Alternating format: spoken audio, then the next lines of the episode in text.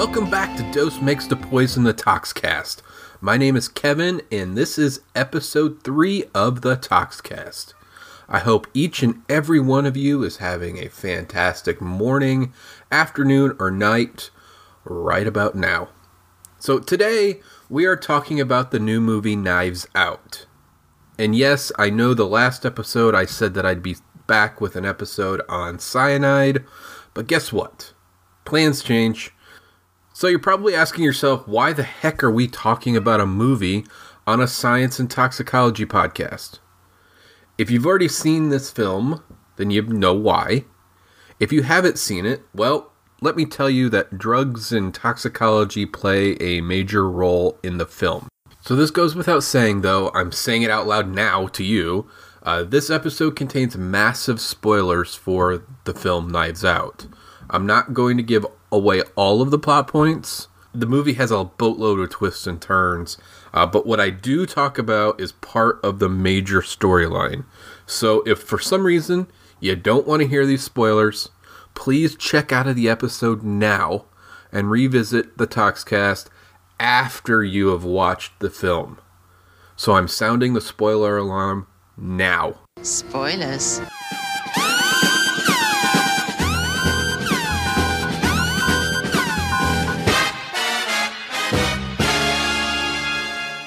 So, first, we've got to set the stage. Let's listen to the movie trailer of Knives Out.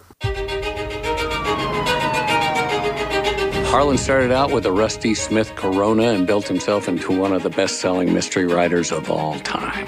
30 languages, over 80 million copies sold. You guys fans? I mean, I don't do much fiction reading myself. Big fan. I'm a big fan. Who is that guy? Uh, Mr. Blanc is a private investigator of great renown. I read a tweet about a New Yorker article about you. You're famous. The night of his demise, the family had gathered to celebrate your father's 85th birthday. And your son, Ransom, did he attend as well? Yes, but he left early. I think Linda was upset. Walt would get a little Irish courage in him. He'd get into it with Harlan. What? Richard said what? Are you baiting me, detective? Attempting to be thorough so we can figure out the manner of death. You mean if someone killed him? You think one of us, one of his family, Walt, Walt. killed him? Mr. Blanc, I just buried my father who committed suicide. Why are you here? I suspect foul play. I have eliminated no suspects. Harlan was cleaning house. Everyone in the family has possible motives. Was Harlan planning on cutting off Joni? Did he plan to fire Walter? Is Richard having an affair?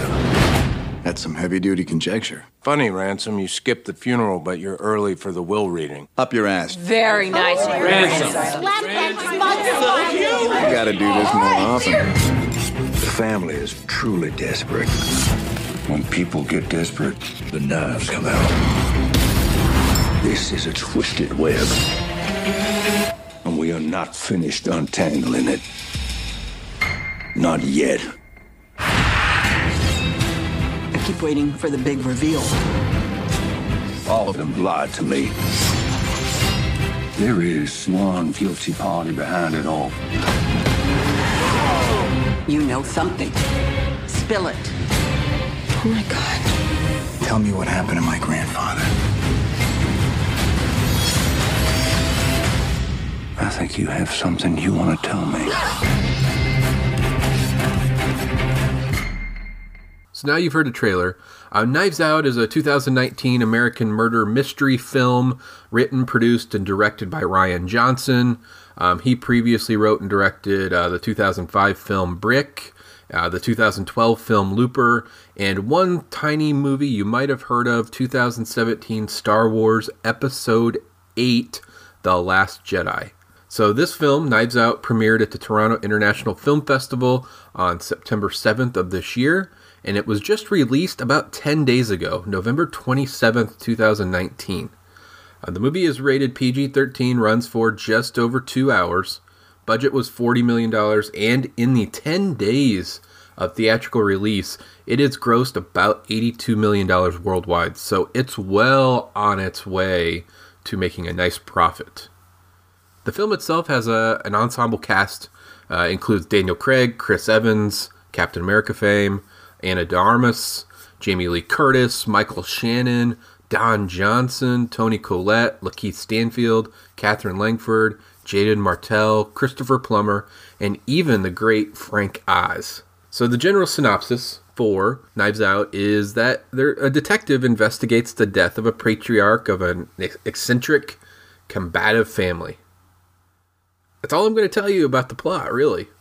Knives Out, I mean, basically, it's a modern take on the, the classic who done it type of movie.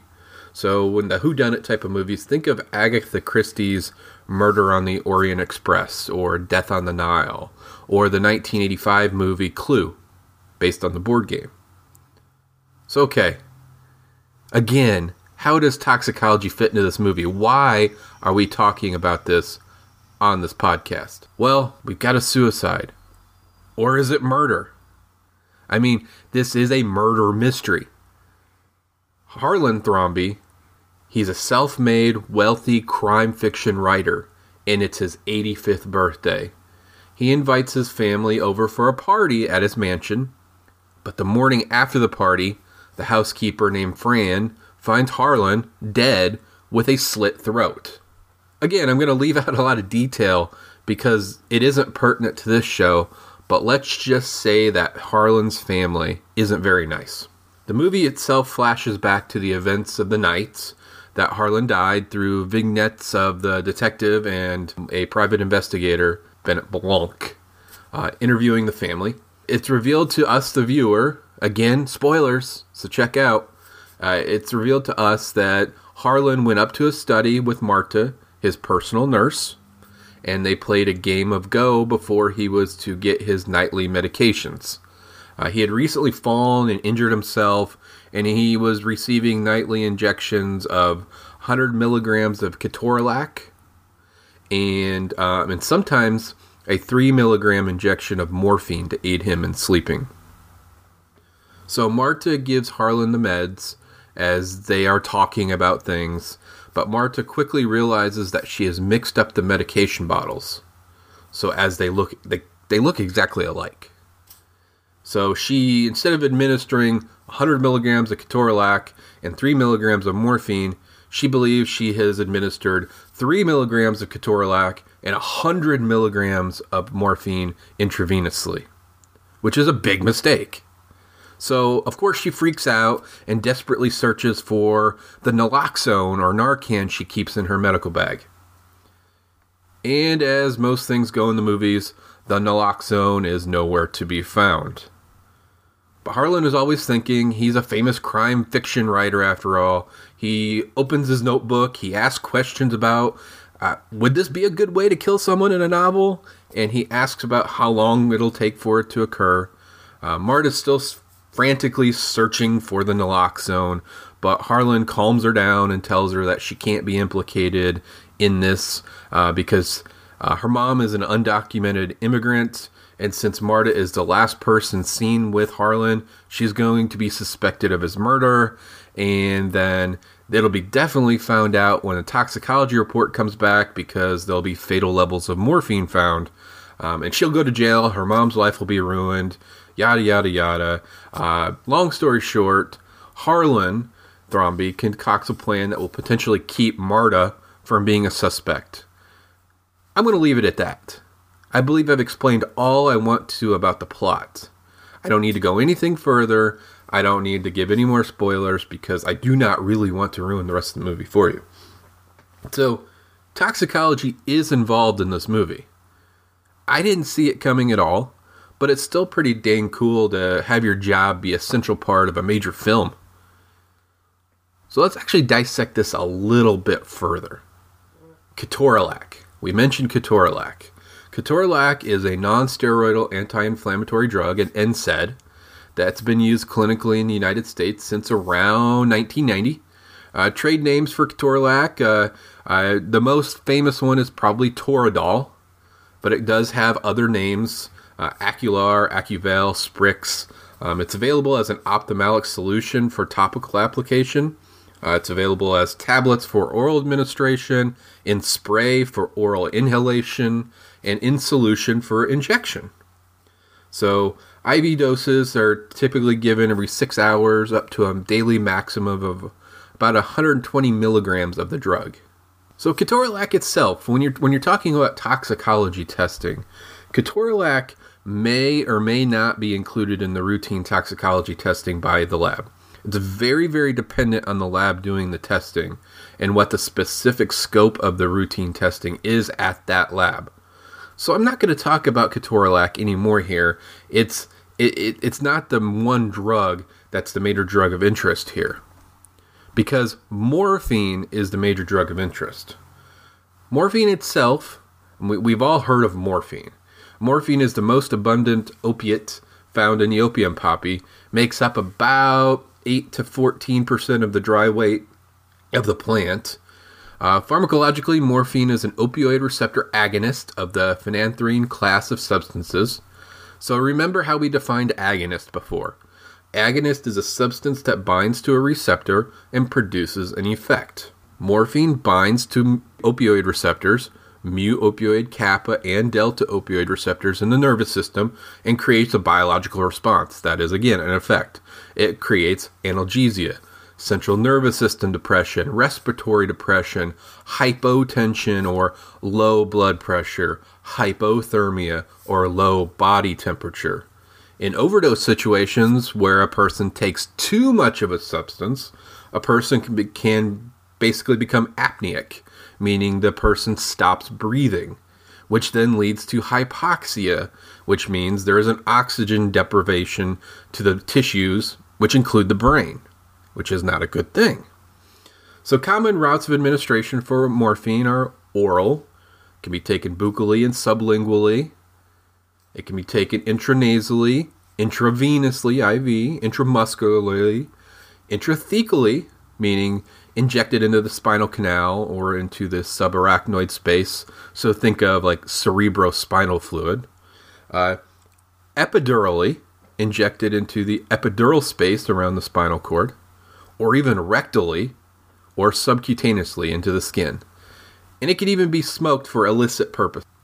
From a pharmacokinetics perspective, so remember, we talked about pharmacodynamics, which we just talked about, and then pharmacokinetics, what the body does to the drug itself. Uh, one thing to mention is that the route of administration matters. So, if taken orally, if you consume it by mouth, much of the dose is subject to what we call first pass metabolism, or that it's absorbed by the gastric into the bloodstream and then transported to the liver, where it's broken down or metabolized before it gets distributed to the tissues, including the brain. So, if it's taken orally, approximately about 40 to 50% of the morphine dose reaches the central nervous system. If you take it intravenously, a lot more of that drug actually reaches the central nervous system. I mean, half life of morphine is 1.3 to about 6.7 hours. It's a range. We never want to give a distinct number for half life because it does vary according to individual and certain other aspects of the individual's genetics. Morphine, how it's metabolized, it's we won't talk about a lot of it because it's metabolized to normorphine and then morphine glucuronide, morphine sulfate, normorphine glucuronide, normorphine sulfate. So the way we look for it in a lab is just by morphine or morphine glucuronide. So the, the typical dose of morphine, we, we got to talk about this because the typical dose of morphine given to um, for acute pain uh, intravenously um, is around 0.1 to 0.2 milligrams per kilogram body weight. So for a 70 kilogram person, or we in the United States use pounds, 154 pound person, uh, that's approximately 7 to 14 milligrams morphine intravenously for acute pain. Marta in the movie was supposed to inject 3 milligrams of morphine IV. But Marta injected Harlan Thrombey with 100 milligrams of morphine IV. So, yes, 33 times her normal injection, or even 7 to 14 times the normal dose given for acute pain. That's quite a bit. That's a lot. So, would this show in a toxicology report? Most definitely it would show in a tox report. There is no doubt about it. Morphine is a substance that is covered under any routine toxicology testing. Remember that we said morphine has a half life of about 1.3 to 6.7 hours. And again, in forensic tox, we say that a drug is detectable for 4 to 6 half lives in the blood. So if you do that math, we come up with a, a window of approximately 5 to 40 hours that morphine would be detectable in the blood. So, from an analytical toxicology and chemistry standpoint, morphine is very easy to analyze. It's got a wider window of detection in the blood, up to a day, day and a half, from several hours up to a day, day and a half. And then there are many immunoassay screening kits available for the detection of opioids, opiates, and opioids. And most of those opiate specific screening tests actually use morphine as a target drug, as a target substance.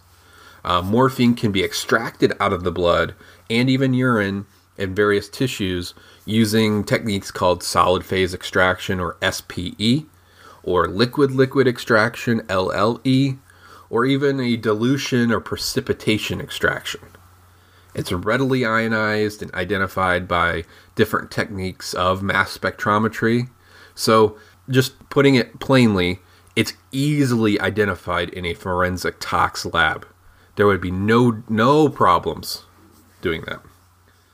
So getting back to the, the dosages given. So looking at the, the scientific literature for a minute, because we always like to have some sort of references available. A study published by Stanski et al. in the journal Clinical Pharmacology and Therapeutics in 1976 showed that large doses, 55 to 65 milligrams in this study, and remember in the movie, Marta supposedly had given 100 milligrams of morphine IV. In this study, large dosages of IV morphine produced peak plasma concentrations of 800 to 2,600 or nanograms per milliliter of blood, with uh, concentrations of about 300 to 500 still detected after about 1.5 hours after administration. Uh, it was also noted in this study that the amount of morphine that was given to the individuals in the study produced very profound respiratory depression in all patients and pretty much in all cases assisted ventilation so mechanical ventilation to keep someone breathing was required. So even at 55 to 65 milligram dosage iv you're going to require mechanical ventilation eventually. Another study in 1984 by Aitkenhead in the British Journal of Anesthesiology showed that a single 0.125 milligram per kilogram do- IV dose of morphine. So, if again, if you do the math, a 70 kilogram or a 154 pound individual, that is 8.75 milligrams of morphine. 8.75 milligrams of morphine compared to 100 in the movie. Um, in this, uh, there was 11 healthy adults studied. They were given this dose. Uh, they produced average serum morphine concentrations of 437 nanograms per milliliter at a half a minute after administration, at 30 seconds, and then declined to 23 nanograms per milliliter by two hours after administration. But the only reason I bring up these studies is because it shows that it's easily detectable. Easily detectable. So the movie did a very good job there. But let's let's let's talk about naloxone for a minute because that came up. That was a major part of the movie, of the events. What is naloxone? Naloxone has been in the news for the last several years. Um, it's an allyl analog of the opioid oxymorphone, but it's not an opioid receptor agonist like morphine is. Naloxone is actually an opioid receptor antagonist. And again, we we we talked about antagonists for a second in the last episode.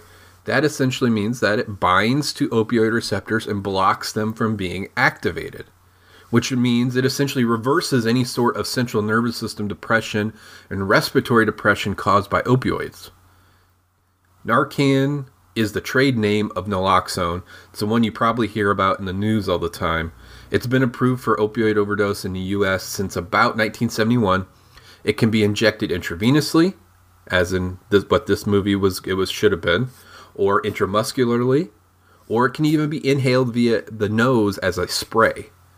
Uh, naloxone is sometimes incorporated into formulations with other opioids, such as buprenorphine or trade name Suboxone. In this movie, Ma- Marta wanted to administer naloxone to Harlan immediately. And that's not really how naloxone works. So if you talk to any medical toxicologist, which I am not a medical toxicologist, I am not a medical doctor, and but if you talk to any medical toxicologist, he or she will will echo the same set, sentiment. If a person is breathing and conversing, not suffering from those effects of opioids, in this case morphine, so uh, and if if they're not suffering from the effects of opioid overdose, then naloxone isn't needed at that moment. But if Harlan was to become drowsy, dizzy, confused, hypotensive, hypothermic, respiratory depressed, unconscious, unresponsive, then he would need the naloxone. And it really isn't too much of an issue in this movie because of certain events that transpired prior to the morphine being given. I, I'll leave that to you to find out what the heck I'm talking about there. But let's just say this movie's full of twists and turns. So ultimately, I found the presentation of drug toxicology here to be pretty dang good. It seems that Rian Johnson did do his research on this. What we have presented here in Knives Out is the intersection of drug toxicology and pop culture. And it was ex- executed extremely well, in my opinion. So kudos to Rian Johnson and his team on making this uh, film and incorporating drug toxicology because it was done extremely well, and the movie is extremely well done as well. And that's the bottom line. Why? Because Stone Cold said so. Thank you very much. So if you like what you're hearing on Dose Makes the Poison the Toxcast, or if you want to hear more things like this, or if you have any future suggestions for episodes for me, let me know. If you want to get in contact with me, seek out my Twitter account at Forensic Tox Guy or the show's Twitter account at Toxcast. You can venture over to Facebook and look up Dose Makes the Poison podcast page and give it a like if you want. Or you can reach me via email at dosemakesthepoisonpodcast at gmail.com. Right now, as of this recording, the, the podcast itself is still only available on Spotify and Anchor, but it has been submitted to other podcast apps and, and where you get your podcasts. The one thing I'll ask is that if you do like what you're hearing, please, once this gets accepted to Apple Podcasts, or formerly known as iTunes, please venture over there and, and give me a review. Whether whether you honestly whether you love it or hate it, please give a review because that really does help build listenership. Anytime you can review, say a few words, give a four, five, three, two, one, whatever star review you want to give, please do that. I appreciate any reviews that you can leave me because it really does help in building the show. So again, Knives Out is a fantastic film and it incorporates drug toxicology extremely well. I highly recommend you go see that movie if you can. And if you've already seen it, go see it a second time and think about what we talked about here in this episode. So until next time, my friends, we will talk about cyanide next time, I promise. But I'll leave you with the, the main mantra of toxicology never practice toxicology in a vacuum. Peace.